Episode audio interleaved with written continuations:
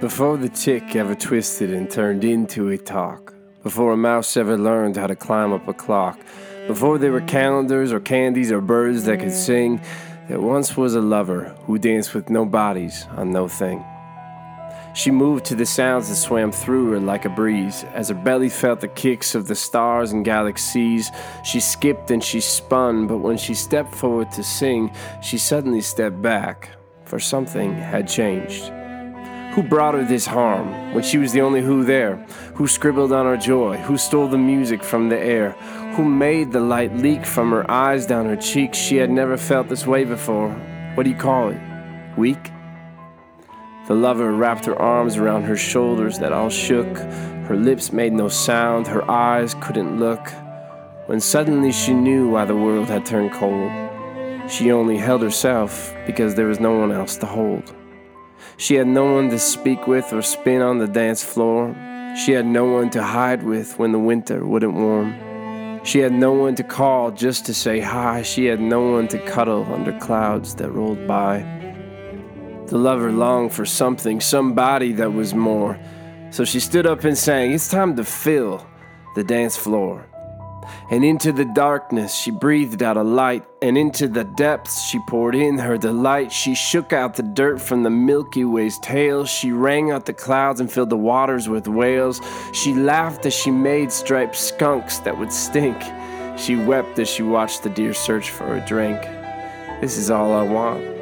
I don't need one thing more, she said before she saw that she was still alone on the dance floor. Sure, the green grass swayed and the wind whooshed her wild sounds, but there was still no body for the lover to spin around. How did this happen? How could this be? She crouched and wept tears that filled up all the seas. She moaned from her guts the sound of the wolf. She sniffled and snorted like a child with the cold. And as she looked down and saw the sea swim over her shoes, she suddenly thought that if only my kind will dance, then I know exactly what I need to do. The earth all trembled from the pits to the peaks as the lover left the dance floor and dove into the deep. She sank into the soil like the seed on the ground. Two dust balls came to life and asked her, Will you spin us all around? Will you take us by the streams and through the forests and the fields? Can we tango through the towns? Can we slow dance through the hills? Can we talk on the phone even when we have nothing really to say? Can we give I love yous and make promises to stay? The lover lit up. No longer would her eyes leak as the three of them swept the earth with their newly formed feet. They sang to the sounds of the cosmic cassette. Who knew that this tape would end? Who knew that it'd be her that they'd forget? And then when they did, did she wish that she didn't? Did she regret the dust dancers when they went from being held to being hidden? Had she known what would come, would she ever have came? Had she known what'd be done, would it still be worth all this pain? It's hard to be sure. When asked, the lover quietly speaks. If I was going to really love them, I knew that they might not love me. And then, with the dust dismissed from the dance floor back home, they waved goodbye to the lover, but she refused to leave them alone.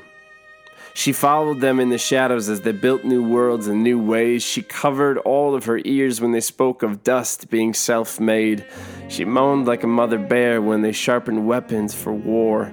She yelled with the strongest whisper, Come back to the dance floor. The lover tried to woo them with the orange sun on the blue sea. She threw pebbles at their windows.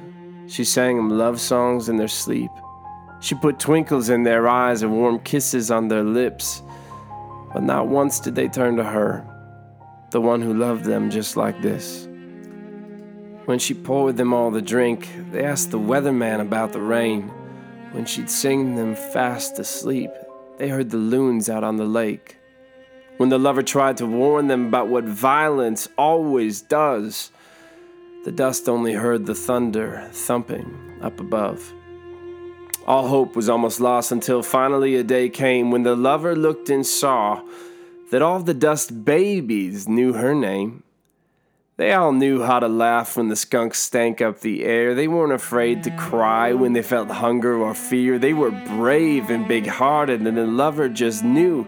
They all see the world as if they can see me too. And that's when she knew. That's when the reveler had a revelation. It was time for the Creator to step into her creation. For of all the lovers that filled up the dust soul, there was none like the dust babies that filled hearts up so full. If the dust look at dust babies, she thought, like I still look at them, perhaps if I looked like that, the dust would dance again.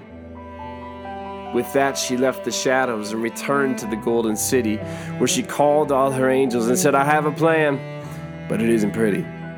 She paced and she pitched her idea with gusto and might. The angels stared at their feet with occasional glances to the side. When finally an elder captain stepped forward with a word, I understand your plan, but I do have some concerns. If you go in there like them, you might break like they break. You might cut up your knees. You might lose your good name. They might leave you in the cold and blame you in fear. Again, I get your plan, but is this the best that we can do here? I know that this won't stop you, that you'll be gone within the hour, but please promise me that you won't go without your power. Don't give away your strength when they come at you with swords. Don't lose your invisibility when they try to wrap you up in cords. A dust baby is beautiful, my favorite of all the creatures, but a dust baby doesn't come with adequate safety features. When the angel was through, the lover kissed the good captain's head and said, I must become breakable, like every dust baby's ever been. You remember the dark day when the dust heard me and hid? Surely they'll do so again unless I live like they live. Unless I wear a wound like the wounded, they'll never go for a walk. Unless I taste shame like the shamed, they'll never call for a talk. Unless I am misunderstood, mistreated, and painfully maligned, the outcast will never know that they've been loved this whole time. I appreciate your concern, Captain. Really, I do, but please don't worry. We'll all be back soon. And with that, the lover rose from her throne to say goodbye, while the angels started singing, Have the holiest of nights. And as she walked by each one, they all screamed, and her robe slipped down from her shoulders to the galaxies? That's what it was, but that's not what it was before. Until the robe fell down, the tiled floor was just a floor, but now there was a hole and the angels all started to fuss. One dangled his head inside of it and said, Can all those dusts see us? Wing to wing, they squeezed their halo heads into the hole as the dust with the dirty sheep shook and shivered from down below. The animals were still, they were unbothered by divinity. The shepherds, though, were terrified. They weren't used to being seen. They said no good words, they just stared as they froze. Who knows who was more startled, the ones above or the ones below? The bobbing halos were dazed as they gawked through the floor. When the captain, who couldn't stop the lover, decided to say just one thing more, he looked through the hole down at the dust, who all shook, and he spoke with the voice that the lover always took. Do not be afraid, the angel whispered through his soft face. The lover is now here, only a town or two away. The dust have been delivered, your liberation has now come.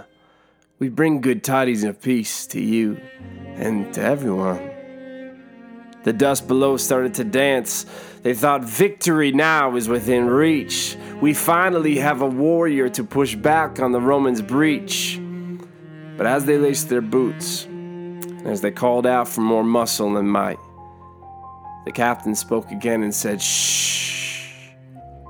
The baby is starting to cry. It's a cry that's been cried since the first tear ever fell. It's a cry that was with you when you wished to be well. It's the cry of the poor, the prisoner, the tired parent, and the pimp.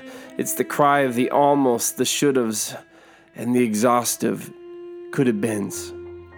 It's the cry of the pushover, the punk rocker, the widow, and the priest. It's the cry of the dust who have always dreamed of the day that they could be free. Have courage, be strong. The cry came for your more. For unto you is born a lover who waits for you on the dance floor.